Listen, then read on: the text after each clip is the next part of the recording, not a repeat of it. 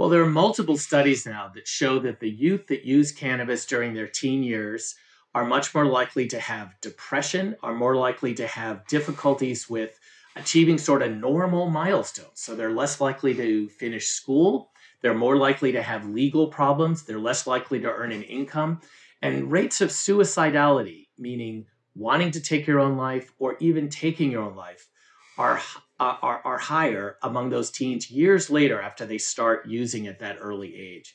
So that, of course, that has me as a public health official very concerned. And the recommendation is clear: stay away from this, and you'll be healthier. I'm Doug Bopst, personal trainer, best-selling author, and entrepreneur, and I'm on a mission to help others become the best version of themselves. So I'd like to welcome you to the Adversity Advantage podcast, where we will help you use obstacles, failures, and setbacks to give you that edge needed for success. I'll be interviewing people from all walks of life on how they overcame trials and turned them into triumphs. So please sit back, relax, and get ready to be absolutely blown away by some of the wisdom and stories you're about to hear. Welcome back to another episode of the Adversity Advantage. I'm your host, Doug Bopst, and today is episode two of the Cannabis series. And it's very exciting because today is the first expert interview of the series and it's with Dr. Wilson Compton, who is the Deputy Director of the National Institute on Drug Abuse of the National Institutes of Health. NIDA is the world's largest funder of research on health aspects of drug use and addiction, including research related to preventing drug use, treating addiction, and addressing the serious health consequences of drug use. In his current role, Dr. Compton's responsibilities include working with the director to provide scientific leadership in the development implementation, and management of NIDA's research portfolio in order to improve the prevention and treatment of drug use and addiction. Today on the show, we discuss why cannabis should be taken seriously and how the THC potency has changed over the years, how cannabis impacts anxiety and mental health, why kids should stay away from cannabis, advice for parents for navigating cannabis use with kids, how cannabis can lead to psychosis and why young men can be more at risk, what epidemiological research reveals about cannabis, and so much more. So let's get this conversation going and welcome Dr. Wilson Compton to the Adversity Advantage podcast. I think a good place for us to start is as somebody that's in your position, what's your overall view on marijuana and cannabis um, right now as it's impacting the country? And then how can we do better moving forward? Well, my job as the deputy director at the National Institute on Drug Abuse is to support research on all aspects of drug use, drug use disorders, and the harms that they can cause with an eye on what can we do to better prevent harms, prevent the consequences, and help treat people who have addiction to the various substances that so many people in our country use. What we've noticed with cannabis or marijuana, and I'll use those two terms pretty much interchangeably, is that it's become much more prevalent in the US in recent years. We've seen a marked increase in the number of people beginning to use this substance and then going on from first using it to develop what many of us would call an addiction or a substance use disorder related to cannabis. And of course, that's very worrisome. To a public health official, these are exactly the kind of harms that we worry about. I think a lot of people, um, at least in my generation and the generation before me, they've seen over the years marijuana is like a less harmful drug compared to other substances like cocaine, heroin, and meth. And now I think we've seen it seems like that's shifted tremendously with how cannabis and marijuana has changed. Um, do you think that given given what you just mentioned, do you think that marijuana should be taking should be taken as seriously as other dangerous substances? Well, each one of the substances has a different range of difficulties associated with it. For instance, we see the overdose deaths just so frequent with people who use opioids we do not see overdose deaths associated with cannabis. So that is absolutely a fact that it is not something that general, I mean, people can have some harms and there can be accidents and deaths due to cannabis, but it's generally not associated with overdose per se. So that's one way that it differs.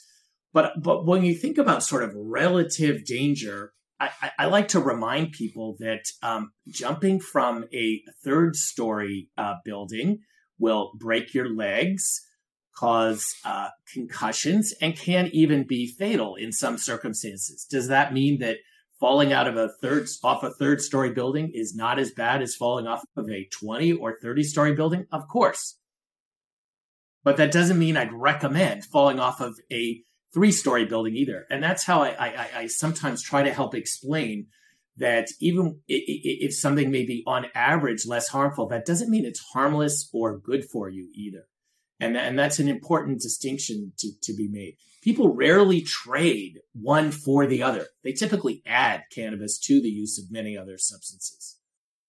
And you mentioned that people don't necessarily overdose from cannabis, but it doesn't mean that it's not harmless. And I guess in my my view, I've definitely seen more negative side effects with cannabis over the years, and I think a lot of that is due to how the I guess just the genetics of it has changed. How and how has marijuana changed over the years as far as potency, as far as how it's made, as far as how it's ingested? Well, what we've seen is a gradual increase in the relative amount of THC. That's the main psychoactive ingredient in the cannabis plant in marijuana.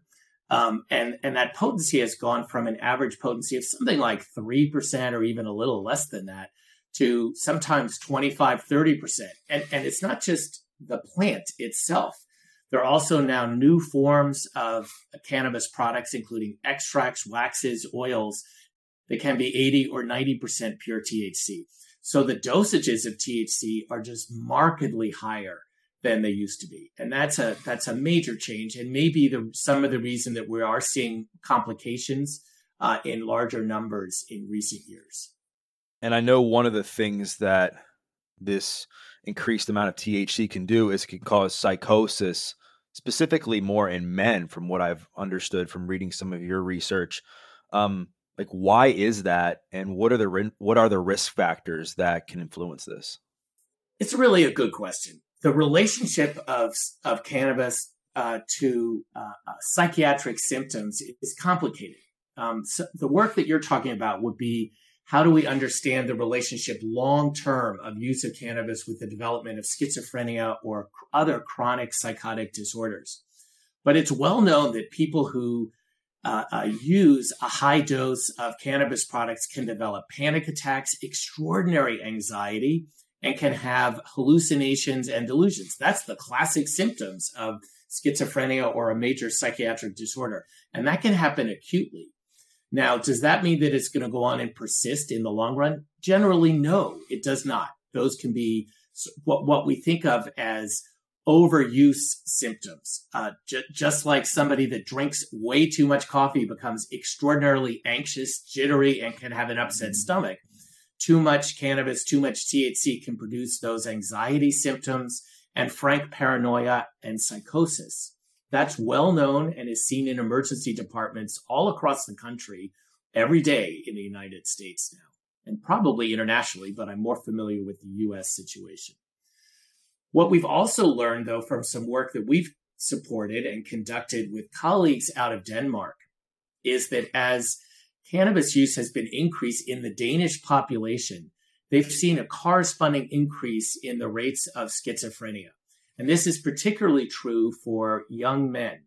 So, younger men over the last 30 years have higher rates of psychosis that uh, uh, appears to be attributed to the increasing rates of cannabis in that population. Well, the question that you asked is a really important one. Why would uh, boys or men be particularly vulnerable to use of cannabis? Why might that make their brains uh, uh, move towards chronic psychosis, move towards schizophrenia? We certainly don't have a complete answer to that. And that's some of the reason that we're conducting lots more research on the impacts of cannabis that are that the National Institute on Drug Abuse is supporting. But some of the reasons might be both because men and boys are more likely to use cannabis, so they're just maybe more at risk because the rates are a little bit higher, particularly in Denmark. Uh, the second reason might be is has to do with brain structure and function of the uh, uh, uh, of men and boys during adolescence. That their brains may be a little bit more vulnerable than girls and women uh, to the effects of, of THC and cannabis products. I would be totally speculating, but I'm very curious about how we've recognized that some of the onset of these psychiatric, serious psychiatric illnesses may relate to how the brain goes through restructuring during adolescence. And some of that restructuring and pruning is conducted by our immune system. Well, guess what? cannabis products uh, uh, uh, have a big impact on the immune cells in our brain and the immune cells throughout the body. The uh, uh CB2 receptors are very prevalent in our immune system. Now, does that play a role in the onset of psychosis? I don't know. But those are sort of some of the intriguing possibilities that researchers need to help us understand and and and continue to evaluate. You've studied a lot of um, epidemiology as it relates to a lot of this stuff as well. And have you seen that there are any kind of common themes as far as what factors are at play when men tend to develop psychosis or some of these young adults, young boys start to develop um, psychosis? Is it environment related? Is it genetics? Like, are, have you found any anything like that? Well, there's certainly clues that genetics play a key role in the onset of pretty much all the behavioral disorders that a psychiatrist takes care of. So genetics play a key role in who will go from using a substance to developing a full-blown substance use disorder. Genetics play a major uh, role in that trajectory. They also play a key role in the onset of of, of, serious psychiatric conditions like major depressive mm-hmm. disorder, like psychosis, schizophrenia, as we're talking about. How those interact with the use of cannabis is not well understood yet. So these are some of the cutting edge research that many of our, our colleagues are conducting right now. And then regarding epidemiology in general, like what have the studies that you've observed or, or researched on, what have they revealed about cannabis use? Some of the most important findings are just sort of the description of how many people are using the substance. Is it increasing? Is it changing? We've seen a number of really important trends. One good news is that we've actually not seen particular increases in cannabis use by the youngest people in our country. So 12, 13, 14 year olds. From annual surveys out of the University of Michigan's Monitoring the Future study, we've seen either level or declining rates of cannabis use and use of most other substances in, in the early teens. But that's not true when you get to the late teens and young adult population. So we've seen a market increase in the last, uh, say, 10 years in the number of young adults and even older adults using uh, uh, cannabis products. So the population using cannabis is expanding markedly and it's generally increasing. The rates are increasing starting at around 18, 19, 20 through the 20s and 30s. Those have seen the largest increases. We're also seeing the baby boomers as they age into their retirement years, uh, showing increased rates of cannabis use as well. And so, so we, we are seeing a much broader population exposed to cannabis uh, with the potential for harms at all those different ages.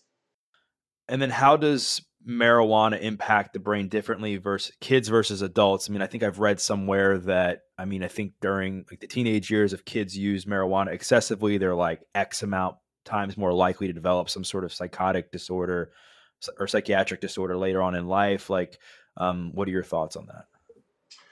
Well, there are multiple studies now that show that the youth that use cannabis during their teen years are much more likely to have depression, are more likely to have difficulties with achieving sort of normal milestones. So they're less likely to finish school. They're more likely to have legal problems. They're less likely to earn an income.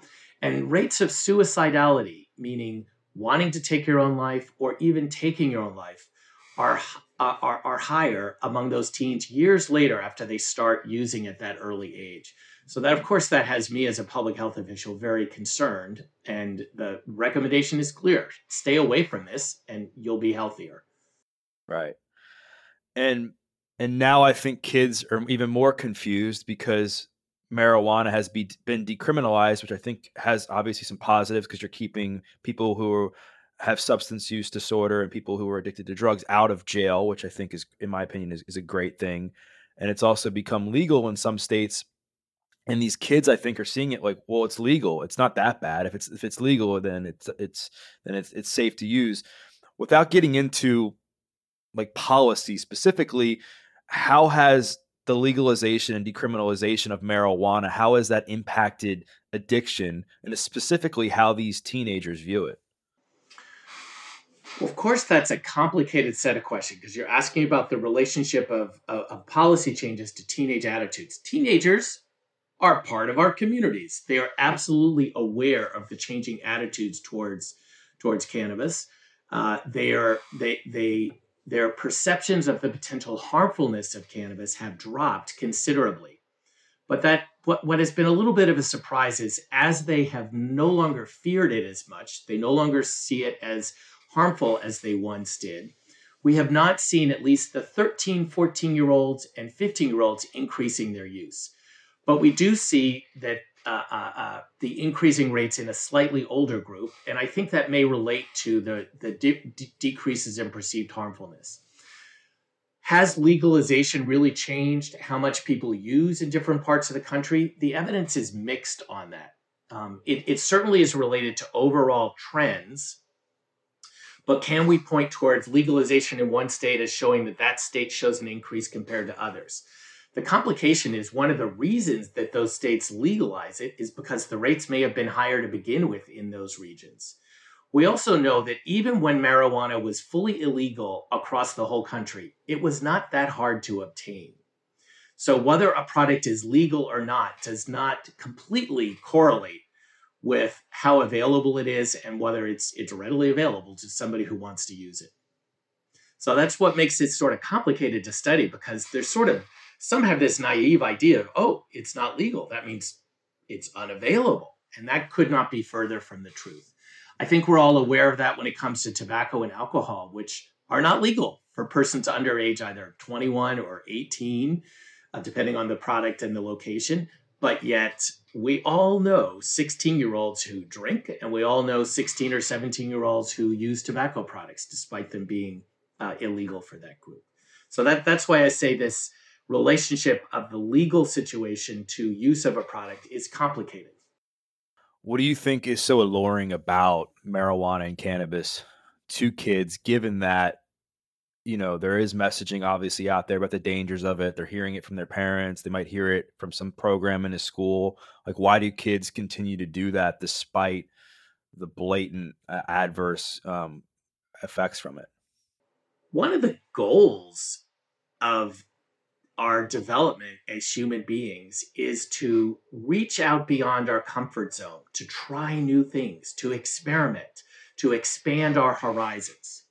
This is a natural developmental tendency that we all celebrate. We are thrilled that people take risks in appropriate ways, that people challenge us in new ways. Substances feed into that same pattern of adolescent risk taking and so it is it, it, it is one of the potential uh, just behaviors that are that are uh, uh, prevalent among adolescents and that that natural risk taking that we celebrate in so many ways in some ways is taken advantage of by substances and substances cue into that same uh, part of our brain that develops early in adolescence before some of the judgment and longer term decision making matures. That that that's sort of a complicated way of describing, and I can go into it in more detail if you'd like about how adolescents are almost uniquely uh, uh, uh, primed for risk taking without the the sort of the controls and and the behavioral uh, inhibitions that we see adults able to exert. Yeah, I'd love for you to dive more into that because I have a lot of parents that come to me. I have parents who listen to the show that just can't understand why their kids continue to do something like that despite them telling them not to or despite you know the kids you know maybe being raised in a great home or whatever the case may be well one thing i like to point out to people is we all do things that aren't always in our best interests. I know it's not safe to drive over the speed limit, and I will admit here on your podcast that I do drive faster than the speed limit at times. And I know that's risky. I know it puts us in, in, in danger in some ways. And yet I make that decision almost automatically or without thinking about it. We do the same with our eating behavior, with our exercise patterns. So I think it's important for adults to recognize, even within themselves, the way that we don't always do what we preach. We don't always practice what we preach. And adolescents will be aware of that and uh, uh, uh, uh may have some of those same tendencies. But what I can point out is that we've learned a lot about brain development over these last 20 or 30 years. And some of what we've learned is that the brain develops from the back towards the front. What happens in the mid part of the brain that mature fairly early in development, Those are the reward and reinforcement centers, some of the emotional centers of our brain that develop early in adolescence. And every parent of an adolescent recognizes the emotional lability and volatility of their early teens. That is a notorious set of behaviors. That's because that part of their brain is growing faster than the rest of the brain. The front parts of our brain are where judgment, decision making, what some have described as sort of putting the brakes on behavior, uh, those parts of the brain develop later. Now, one practical way to think about this is that I think has been recognized by the insurance industry for many, many years is when you go to rent a car, you have a driver's license, so you are able, fully capable of driving a car. But they will either charge you more or won't rent to you if you're under age 25. And that's because there's a recognition that teenagers are more likely to have accidents because of the risk taking and uh, uh, uh, behavior that they may engage in. So even before we had the brain science to help us understand maturation of the brain, the insurance industry recognized that it was a risk for them and their bottom line. So uh, we saw judgment and decision making developing after the uh, uh, uh, full abilities to operate machinery, and in this case, even even the propensity to take risks starts earlier. And so, with that said, what what advice do you have for parents, or maybe you could point them to some great resources so that they can learn more not only about marijuana and what it really is, but also like how to maybe communicate with their kids so that it can lead to that lead to them, um, you know, maybe not using marijuana instead of like the resistance that tends to happen a lot when parents try to talk to their kids. I think parents need to be aware that even when even when they're teenagers or young adults seem to be ignoring them seem to be discounting the messages that they provide those messages are still sinking in in other words clear communications a clear uh, uh, message of not liking and thinking and, and discouraging them from using alcohol, from using tobacco, from using cannabis, from using other substances is a very important, clear message to convey. At the same time, how do we find a way to accept our loved ones where they are? And particularly as teens develop and move beyond the, uh, uh, uh, the household, the, the direct impact and, and rule making control that a parent has, of course, is diminished over time. There's a lot less you can do with an 18 year old than with a 10 year old. But all parents recognize that even with a 10, 12, or 14 year old, you have limits in terms of how much uh, uh, uh, uh, control you have over their behavior. And so, having a realistic appreciation and providing the love and nurturance that uh, uh, is so essential to everyone's development is another key ingredient here. That even when your children do something that you don't approve of, that you're worried about, expressing that concern is is of course very important. But not withholding the love and nurturance is is also uh, uh, uh, very important as well, because those strong family bonds will, in the long run, pay off markedly. I'm sorry that I don't have a sort of secret answer for how to keep kids safe. We don't have one. We know that even in the best families and the best circumstances, with the most loving, nurturing, and appropriate rule setting and boundary setting that a family can provide, that they're that they're that that many youth will still use substances and still have serious consequences. But those techniques can have a big impact and provide a lot of safety and security for many youth. And then as as far as um like like resources, let's just say a parent's listening to this and their their kid right now is somebody who is struggling with excessive amounts of cannabis use and they're kind of like unsure of what to do. They're they're hearing this and they're like, all right, I gotta, you know, have compassion for my kid. I gotta know that they're accepted, but I also have to like hold some sort of boundaries so that they don't continue to do these behaviors. And a lot of times they try to do it on their own. I know that that's probably the wrong way to, to go about it. Like, is there any kind of websites or resources that maybe NIDA has that um, that you might you know point them to if they're experiencing something like this? Well, absolutely. I encourage you to look at the website for the National Institute on Drug Abuse for resource material for families. You can find that quite readily on our website. I also would say that a, a, an important source of information may be your own family doctor or pediatrician. These are con- these are issues that almost all pediatricians are well aware of and able to address. The American Academy of Pediatrics has a lot of good material on their website as well. So I, I, I would look to the health professionals and those around you for some of this information. There's other websites uh, from federal partners such as the Substance Abuse and Mental Health Services Administration. That's kind of a mouthful, but if you can remember SAMHSA, SAMHSA, uh, there's a lot of information on that agency's website as well. And we at the National Institute on Drug Abuse collaborate with our federal partners and with organizations like the American Academy of Pediatrics every day to make new information available to parents, family members, and the youth themselves so that they can take better care of themselves and live healthy, productive lives. When we were talking about psychosis and marijuana use earlier, you mentioned that some of the things that marijuana can do is it can lead to hallucinogen it can lead to hallucinations it can lead to panic attacks it can lead to anxiety. And yet there's this big message right now that marijuana is like the antidote or the cure for anxiety helping you sleep better improving your mental health. Like why do so many people think that it does that even though all of the evidence says quite the opposite?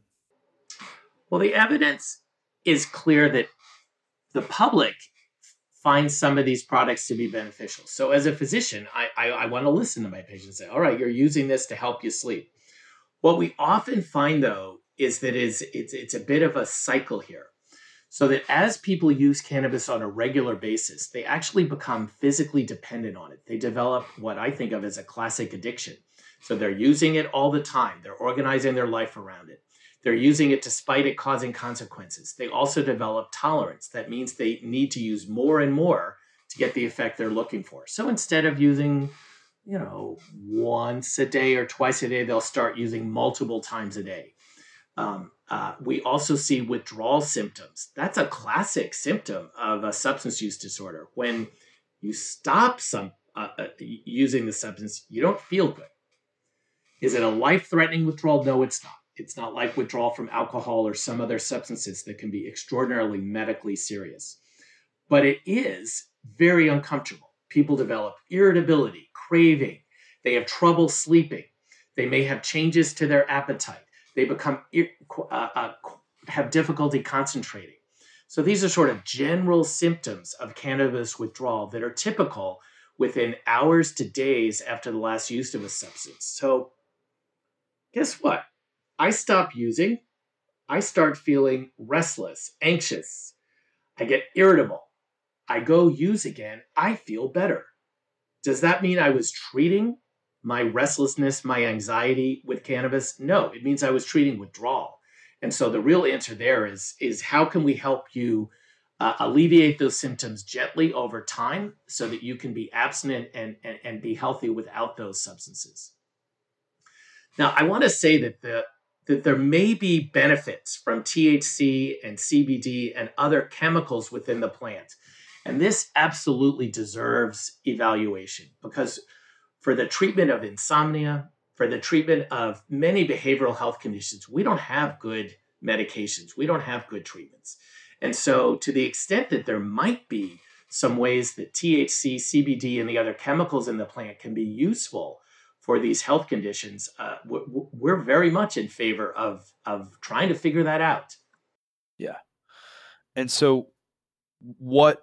Given what you given what you were saying a minute ago, um, it, it seems that one of the hardest things for people to remain abstinent or sober from marijuana is that withdrawal process and the, the symptoms that arise from it. You talked about helping people do the best they can to alleviate those symptoms.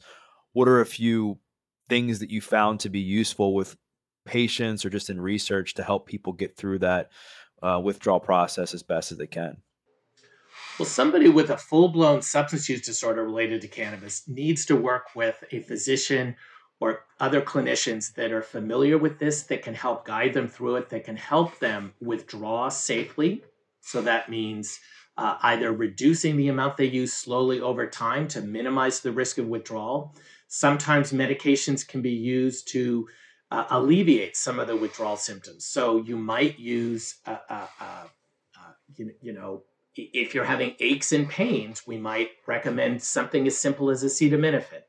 That's over the counter medications for common pain conditions. We might recommend uh, uh, other kinds of sleep medications for those first couple of days when you really can't sleep very well and are particularly uh, having particular difficulties. Many of us have watched people quit using tobacco products and the difficulties they had in those first few days. Now, while there are, are regular medications that can alleviate that for tobacco, we also know that if people can find ways to be supported during that time, they will recover from those symptoms.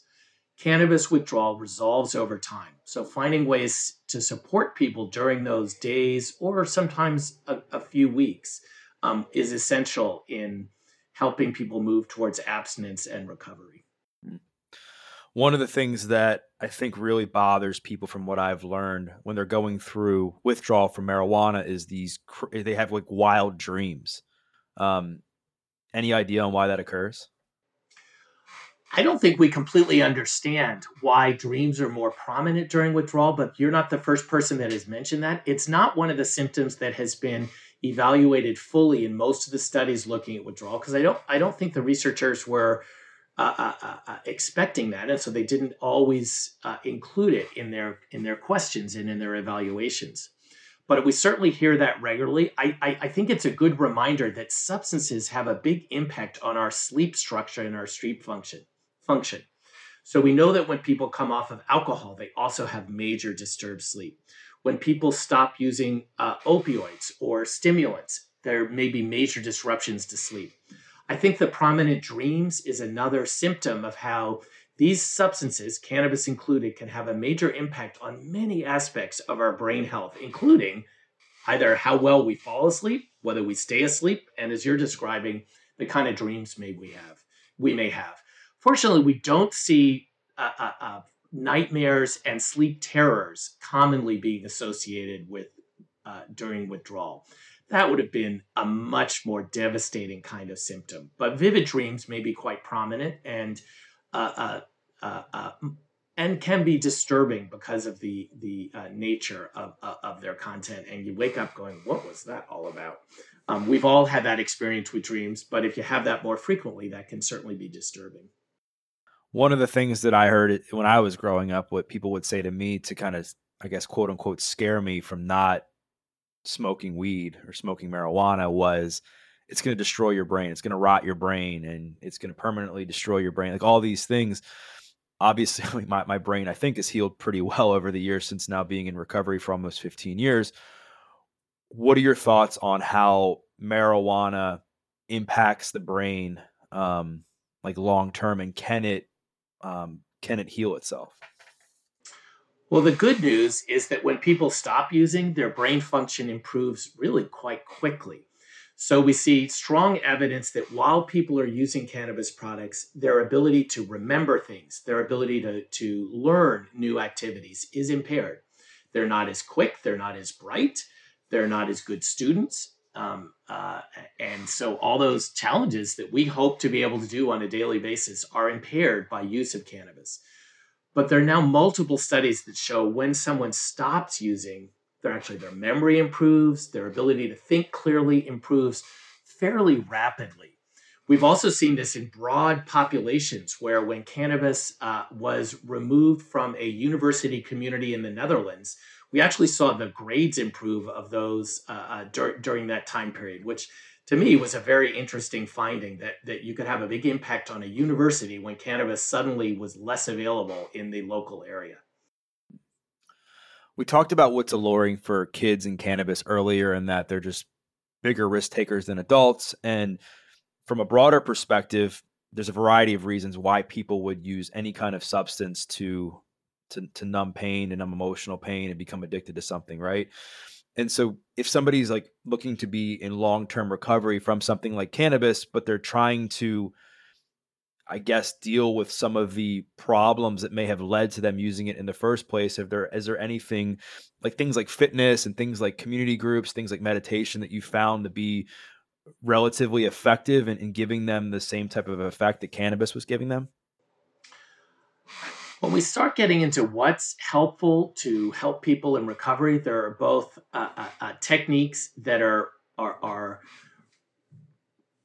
reasonably well proven, like general substance use treatment has been shown to be effective. We see community reinforcement approaches uh, showing positive impacts, at least among youth who use cannabis. So that's a way to reinforce abstinence through support in a broader network. I think you're describing the importance of general health uh, in terms of taking care of our bodies. That's that's essential for all aspects of life. And so it may help you with cannabis use disorder, and it's going to be good for you in many other ways as well. We haven't learned as much about how uh, mindfulness, meditation, and those techniques can be specific to cannabis use disorder. But we certainly know that many people are using these and they appear to be beneficial. And the research we hope will help confirm who they help, who it doesn't seem to make much difference one way or the other. I don't see a downside in these techniques. Uh, they're inexpensive. They can be self taught. They can be uh, uh, learned in uh, online groups or with, with many other uh, uh, supports. And so I, I don't really see any harm in them. And the potential benefits could be profound for many going back to uh, excessive cannabis use and psychosis, what's the difference between like entering a, a, state of psychosis and then developing like schizophrenia? Like, what differentiates the two things?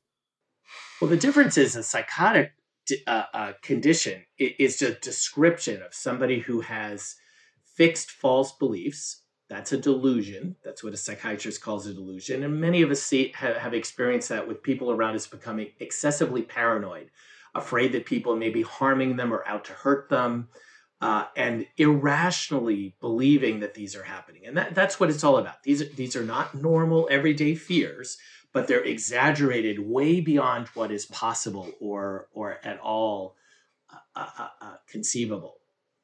That's the delusion part. Hallucinations are false sensory experience. So that means seeing things that aren't there, hearing voices or sounds or other perceptions that are not actually happening that no, no one else experiences. They can also be false smells, false tastes, or false sensory experiences in terms of uh, skin crawling or a sense that there may be bugs under the skin. That's one of the most disturbing one uh, symptoms. These are not pleasant experiences either. These are not positive false sensory experiences, but they're extremely disturbing to the people that that have them. And that's part of what's going on with these uh, uh, uh with a psychotic disorder. Now, those are the symptoms. That can happen with certain medications, certain head injuries. It can happen with poisons. It can happen with substances like cannabis. Those uh, uh, uh are, are typical causes. A diagnosis of schizophrenia uh, is when those types of symptoms, as well as a deterioration in general functioning, happens over a long period of time. Uh, so, of course, we are very concerned when these symptoms happens, happen acutely or suddenly. But when they begin to take place over a longer period of time, the worry is that they may become permanent or be a, a, a symptom of a chronic relapsing condition. These are a psychiatric emergency when those symptoms occur. They need a full evaluation. If it's due to a head injury, you may need uh, to have the, the uh, whatever emergency procedure uh, can be done to alleviate that. If it's due to a to the onset of a chronic psychotic disorder, medications are, are, are almost certainly in order to help alleviate the symptoms and improve the long term uh, prognosis. We've seen from work supported by the National Institute on Mental Health over the last couple of decades that early intervention for persons with psychotic disorder, like schizophrenia, can have a, a, a, a potential positive impact in reducing the likelihood of complete deterioration and, and the most serious negative outcomes. So, from what I've heard you say, when somebody just has a bout of a psychosis, like a shorter period of time, where they're what's the, what's the, what's the period of time that's like the max before it enters schizophrenia? Well, generally, we would we would uh, make a diagnosis of schizophrenia based on symptoms and deterioration progressing over at least six months. Uh, generally, it's much longer than that. But anything that goes on more than a, a few days would be extremely worrisome in in in, my experience as a psychiatrist and in, and in what the research would tell us. So we mostly uh, become concerned when symptoms last longer than a short period of time. And I would worry even when they only happen for a little period of time. These are miserable uh, uh, symptoms that should be avoided. Uh, and to the extent that they can be a signal of a serious health condition, whether that's the onset of, of schizophrenia or a, or a, a, a shorter term but serious physical illness, uh, it, it is something that requires emergency care. Yeah, and I guess what I, what I was getting at was so I guess based on what you're saying, somebody has a a short bout of psychosis, like the under the the six month mark, but obviously, like you said, any bout of psychosis is, is not good, and people should see a their medical doctor and stop whatever harmful substance that they're doing at that time. But at least at that time, it gives them hope to like reverse that and let their brain kind of come back to its natural state versus somebody who goes on for years of doing this. They develop uh, a serious schizophrenia disorder, and then there might be you know no chance right of them coming back to a normal state? Well even when somebody's had schizophrenia many people will recover some will recover function so it isn't always a deteriorating uh, uh, course. But it is of course many do experience that deteriorating long-term course so that's why we we want to avoid that recognize it early and and and do everything we can to prevent that that really devastating psychiatric illness from, from, from occurring. But you're absolutely right that when the substances have caused an acute psychosis, I would hope that that's a signal that somebody needs to change their behavior and stop using the substance that's causing that. Unfortunately, a bad outcome, something bad happening to you, does not always inspire people to change their behavior. I think we've all uh, uh, witnessed people who continue to drink, continue to smoke cigarettes, and in this case continue to use cannabis, even though it is clearly causing them serious physical or mental harm.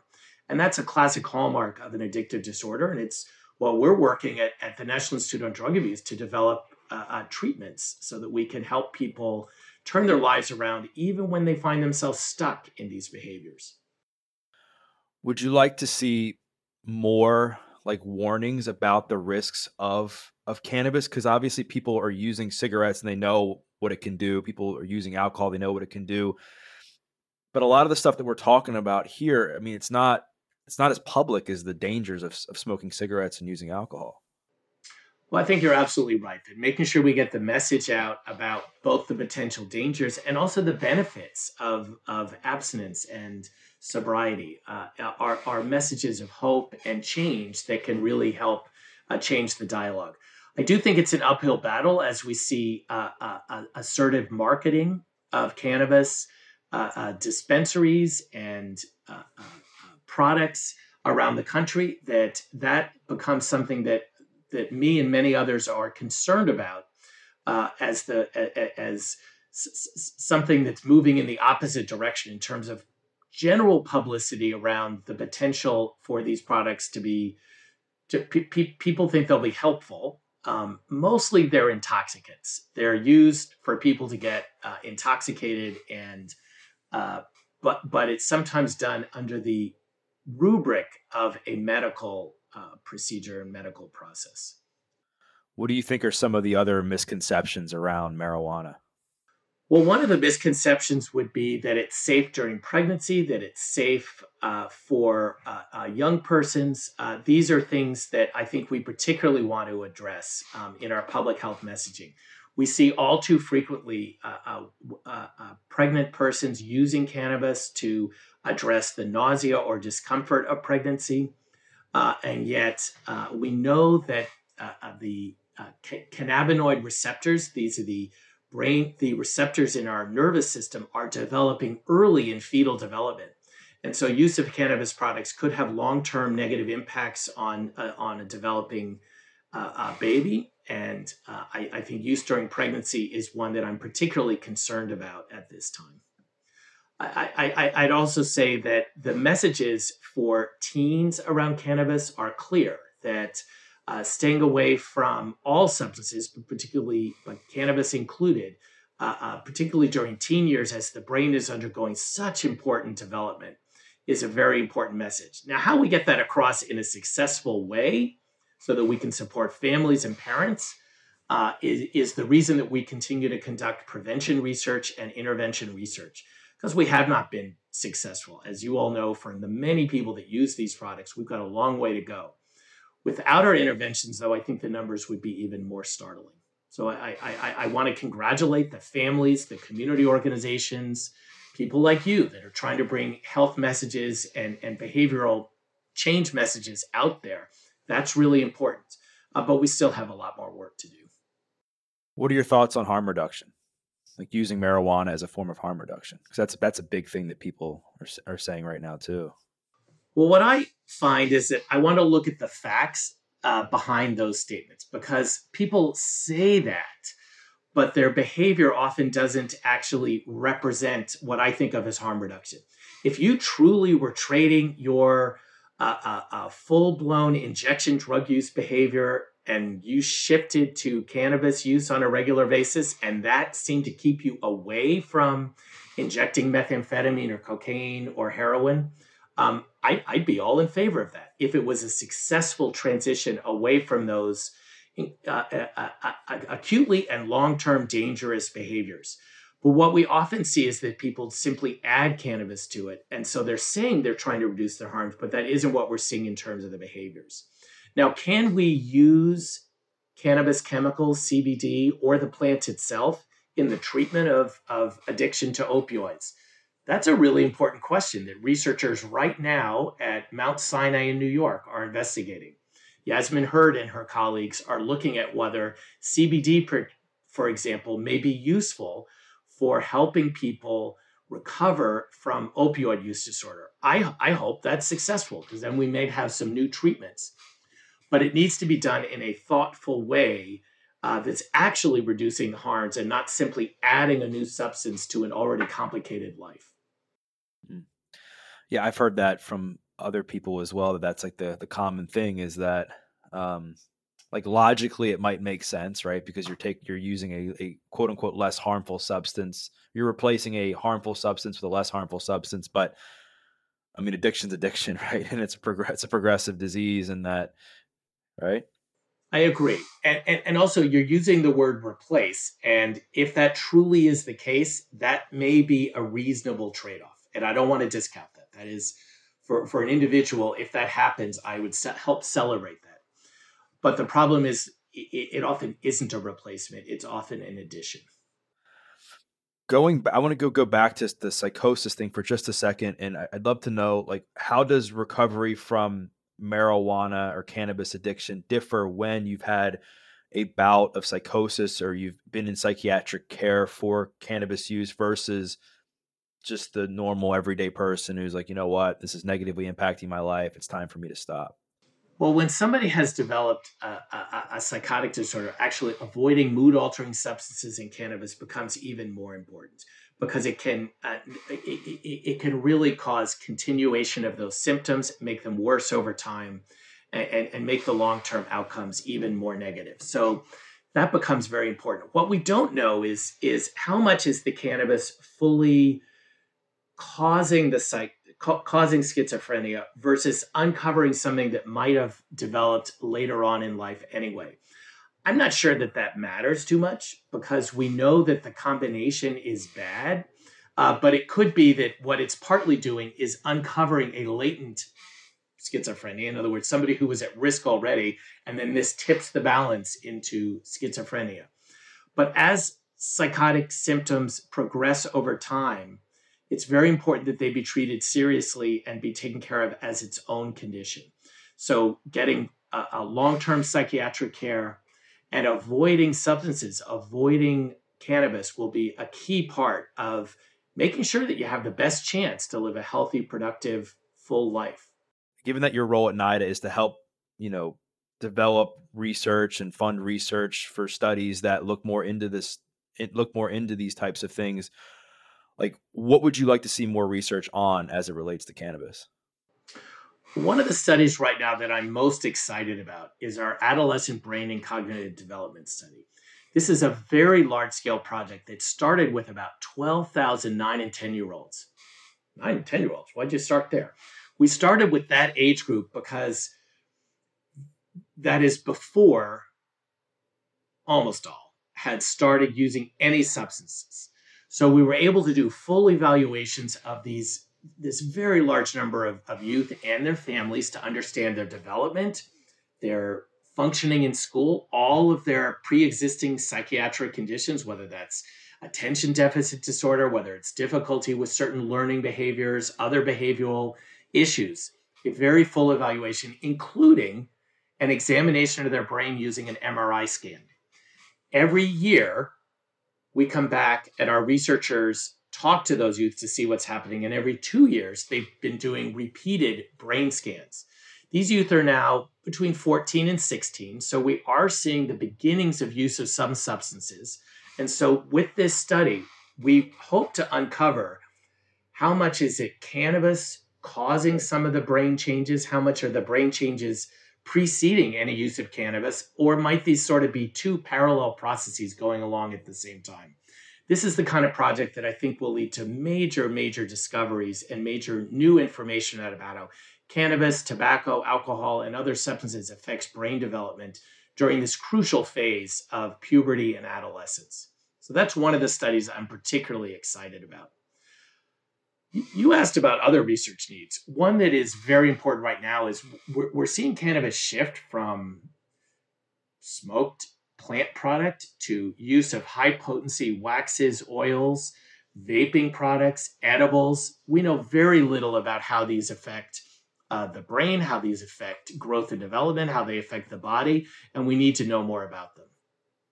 This has proven difficult to study because uh, of restrictions on how, as a federal agency, we can allow you to use tax dollars, that's what these are, to study products that may come from dispensaries and the other vendors all across the country. So I can look at the individuals that use these products, but I, I, I we, we are not allowed to use our research funds to actually purchase and then study the materials that are sold in dispensaries all across the country. I hope that'll change so that we can learn more about the exact products that people are using every day in our country with potentially unexpected and, and very concerning outcomes. Dr. Compton, this has been awesome. I wanted to thank you so much for your time. I know you're a busy person, and um, it means a lot that you took the time to do this.